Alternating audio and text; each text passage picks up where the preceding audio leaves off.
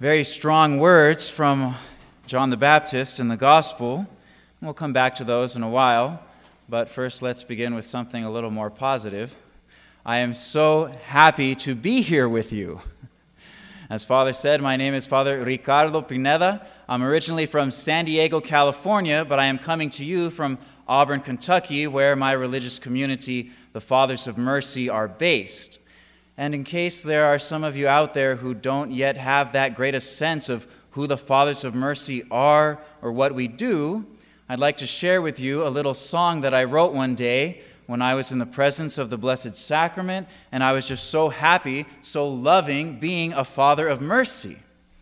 And goes a little like this We're the Fathers of Mercy. We love to preach. There's people falling into sin we're trying to reach will help to save your soul and sanctify your life by preaching faith and morals in the name of Christ.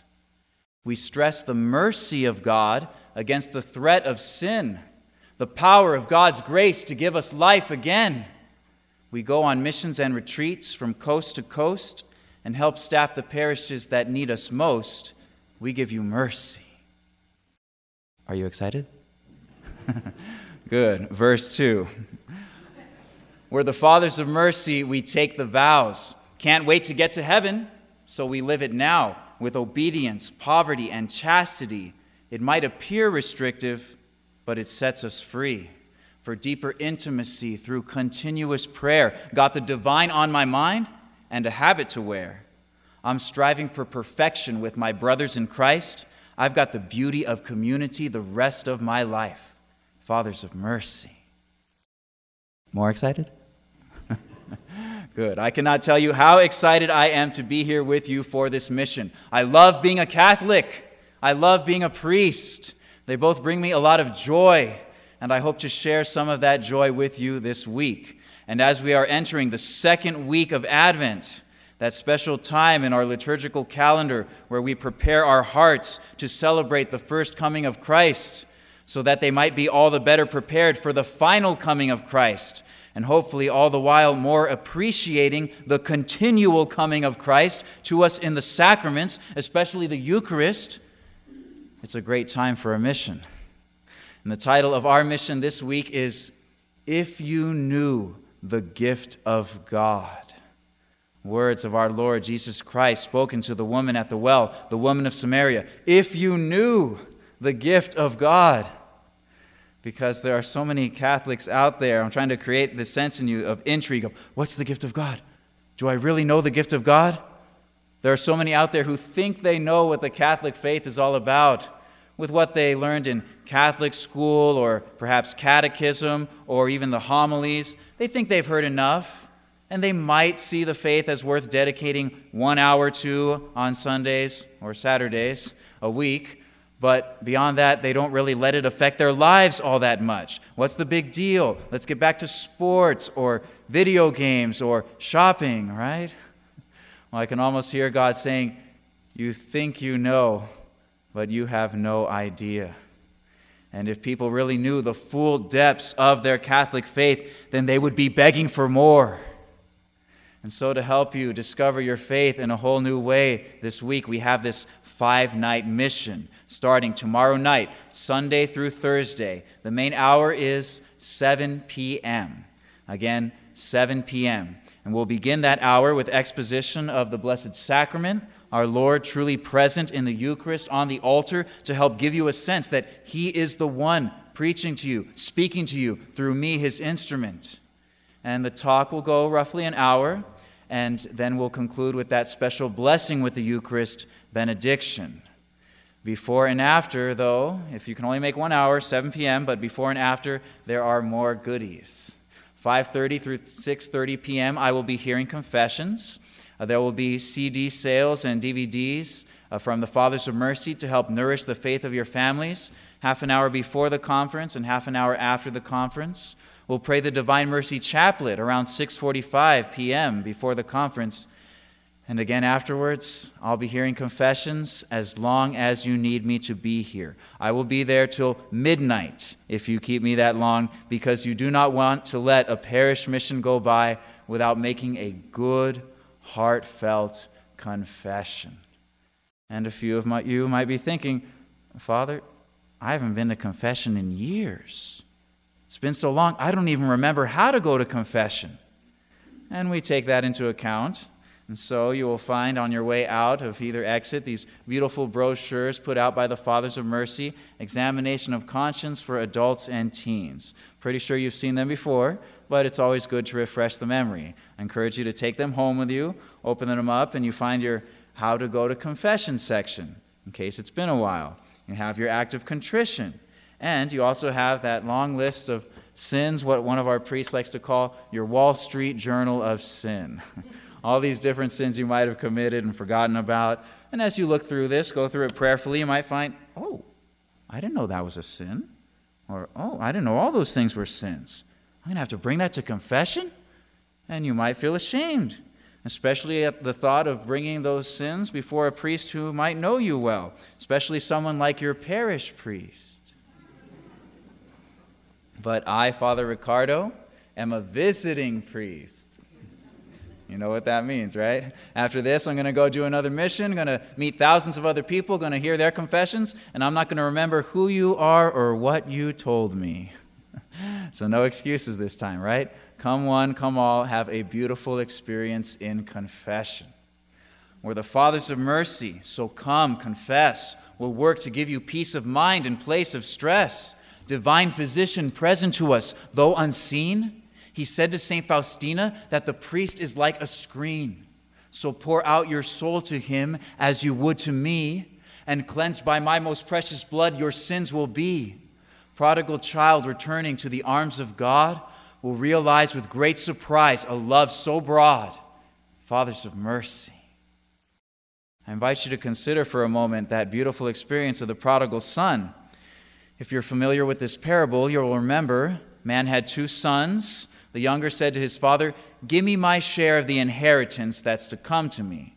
It's basically like spitting in his father's face. It's like saying, You're as good as dead to me, because that's when the inheritance would usually come. And he takes the money, goes off to a faraway country, and he squanders it. That's what prodigal means to squander. Spends it all, then there's famine. He finds himself in dire need, so bad, in fact, that it says he had to hire himself out to tend swine, to tend pigs. Right there, you see how low the sense of his own dignity had gotten. For Jews, pigs are unclean animals. They wouldn't even want to be in the same town as pigs, and yet here he is serving them. And it says he was so hungry that he longed to eat his fill of the pods on which the swine fed, and no one would give him any. That's what it says in the English. No one would give him any. I read this once in the Spanish, preparing for a Spanish Mass, and the sense is even worse. See, when you hear no one would give him any, it doesn't necessarily sound strange. Who's going to think to offer pig's food to another human being? That'd be insulting, right? Oh, you know, if you get hungry, you can have some of the pig's food. Ha ha. No, you just don't do that. But what did it say in the Spanish? He longed to eat his fill of the pods on which the swine fed y no lo dejaron, meaning they would not let him. Do you catch the difference there? They would not let him. It's one thing to be so hungry that you're looking at the pig's food and you're like, even that's starting to look good. But who would bring themselves to actually try to eat it? But you hear they would not let him. What does that convey? That when they're not looking, He's like, All right, I'm going for it. And he starts trying to eat the pig's food because he is dying of hunger. And they turn around, they see him, and they're like, What are you doing? That's not for you, that's for the pigs. Stop that. In this sense, like, you're worth less than pigs. And how many people, how many Catholics, how many Christians are going through life feeling that way? so weighed down by life's trials, perhaps so weighed down by woundedness of the past, perhaps so weighed down by unconfessed mortal sins that Satan has them. He's got them in his grasp. He's got them believing, I'm no good. I'm worth less than pigs. Life's for other people. I'm a loser. But what was the experience of the prodigal son when he went back to his father? It says his father caught sight of him while he was still a long way off That means he was looking for him, he was waiting for him, he was longing for him to come home. And it says he ran out to meet his son, threw his arms around him, and kissed him. In the Spanish, again a little deeper, it says he covered him with kisses. And some of the images, some of the paintings you see, they depict this so well. I saw one once where the prodigal son, he has this longer, greasy hair. It looks like he hasn't bathed in weeks, if not months. And he doesn't have a shirt. You see how dirty he is and how skinny he is, emaciated from starving to death. You see the bone of his spine. And you see how weak he is as he's about to take the next step. It looks like he's going to collapse down dead. And the father is looking so tall and strong and clean. He has this beautiful white garment. And I'm thinking, no, don't touch him until he takes a bath. But this father is just so overwhelmed with joy to be able to hold his son again and cover him with kisses. And you can imagine what the prodigal son must have been thinking in that moment. I never knew he loved me like this. I never knew he loved me this much. How could I ever have left this? And no matter where you are in your faith, whether you're doubting God altogether, or whether you've been serving Him for a long time, whether you've been to the last several missions that the Fathers of Mercy have given here, or whether this is going to be your first one, God is inviting you to have a similar encounter. To hear something this week, perhaps to hear it in a whole new way, or to have an experience in confession that is going to lead to you to that realization I never knew God loved me like that. I never knew He loved me that much. God gave me one of those experiences five years ago when I was a deacon.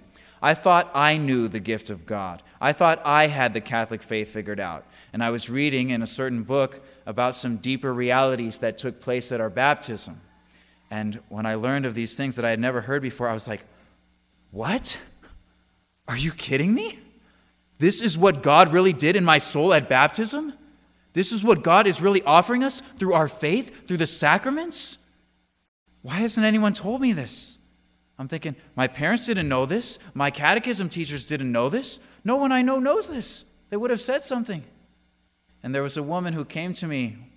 She said, Father, I've been a Catholic for 74 years, and I have never had that understanding of sanctifying grace. That's what I'm talking about. That's the first talk tomorrow night, 7 p.m.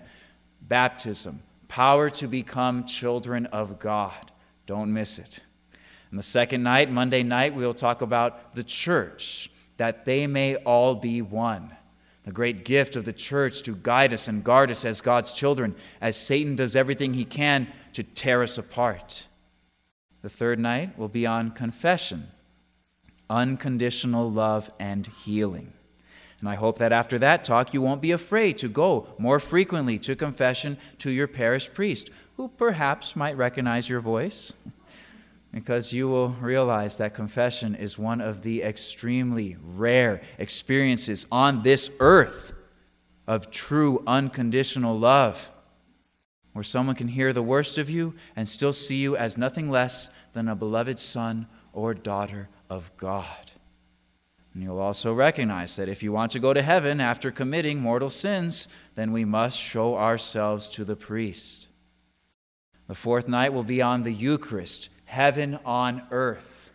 And during that talk, we'll answer a very important question, a question that most Catholics get wrong today, including your Sunday churchgoers. The question is why do we have to go to Mass?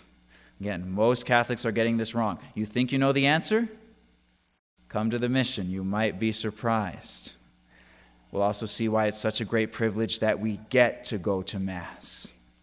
And the fifth night will be a closing Mass at that same time, 7 p.m., and the last talk will be an extended homily on Mary, Mother of God, and our Mother. And if you get here early, 6:45 that night, we'll have a short talk on practical tips for praying the mass. Let's face it, so many of us find ourselves bored or distracted or even falling asleep at mass. Well, what are some things that we can think about to have that amazing encounter with God? We're the Fathers of Mercy. We love the Mass. We try to say it prayerfully, not too fast.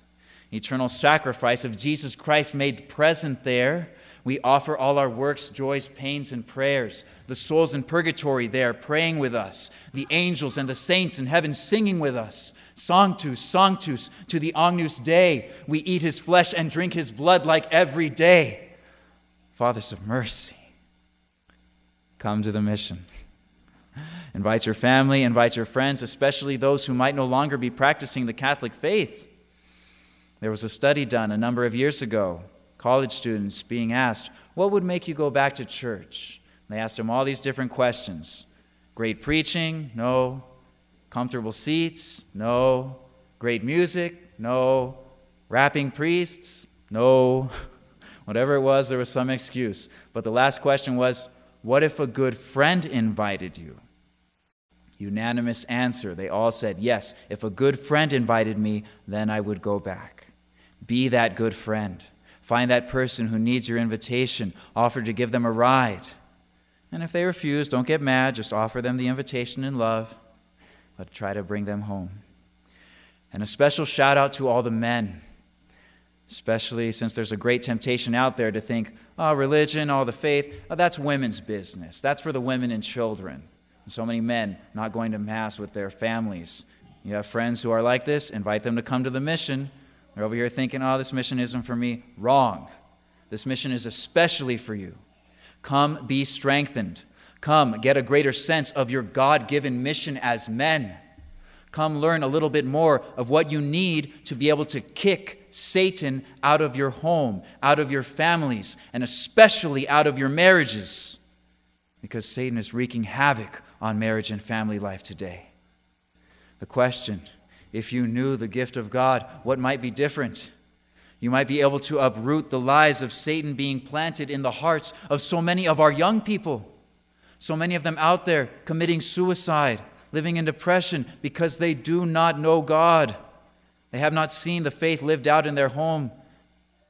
Let them see an unshakable faith in you, and you might be able to instill an unshakable faith in them and a peace that endures through any trial. St. John the Baptist talks about being baptized with the Holy Spirit and fire. What's the fire? It is life in this fallen, sinful world, making it so difficult to live our faith, so difficult not to despair. We must carry the cross, take up our cross, and follow Christ. We let our children, our families see an unshakable faith, and they might be able to endure even torture and death for the faith. And there's the wake up call, there's the trumpet. We're all going to die someday. We do not know when. In my opinion, a man feels more like a man when he is at peace with the thought of laying down his life. And there's a saying death smiles in the face of us all. Come learn how to follow the path of so many men of God before you who were able to smile back. And my hope for everyone who attends this mission is that you will come out with a greater sense of intrigue at the words of St. Paul Eye has not seen, ear has not heard, nor has it so much as dawned on man what God has planned for those who love him.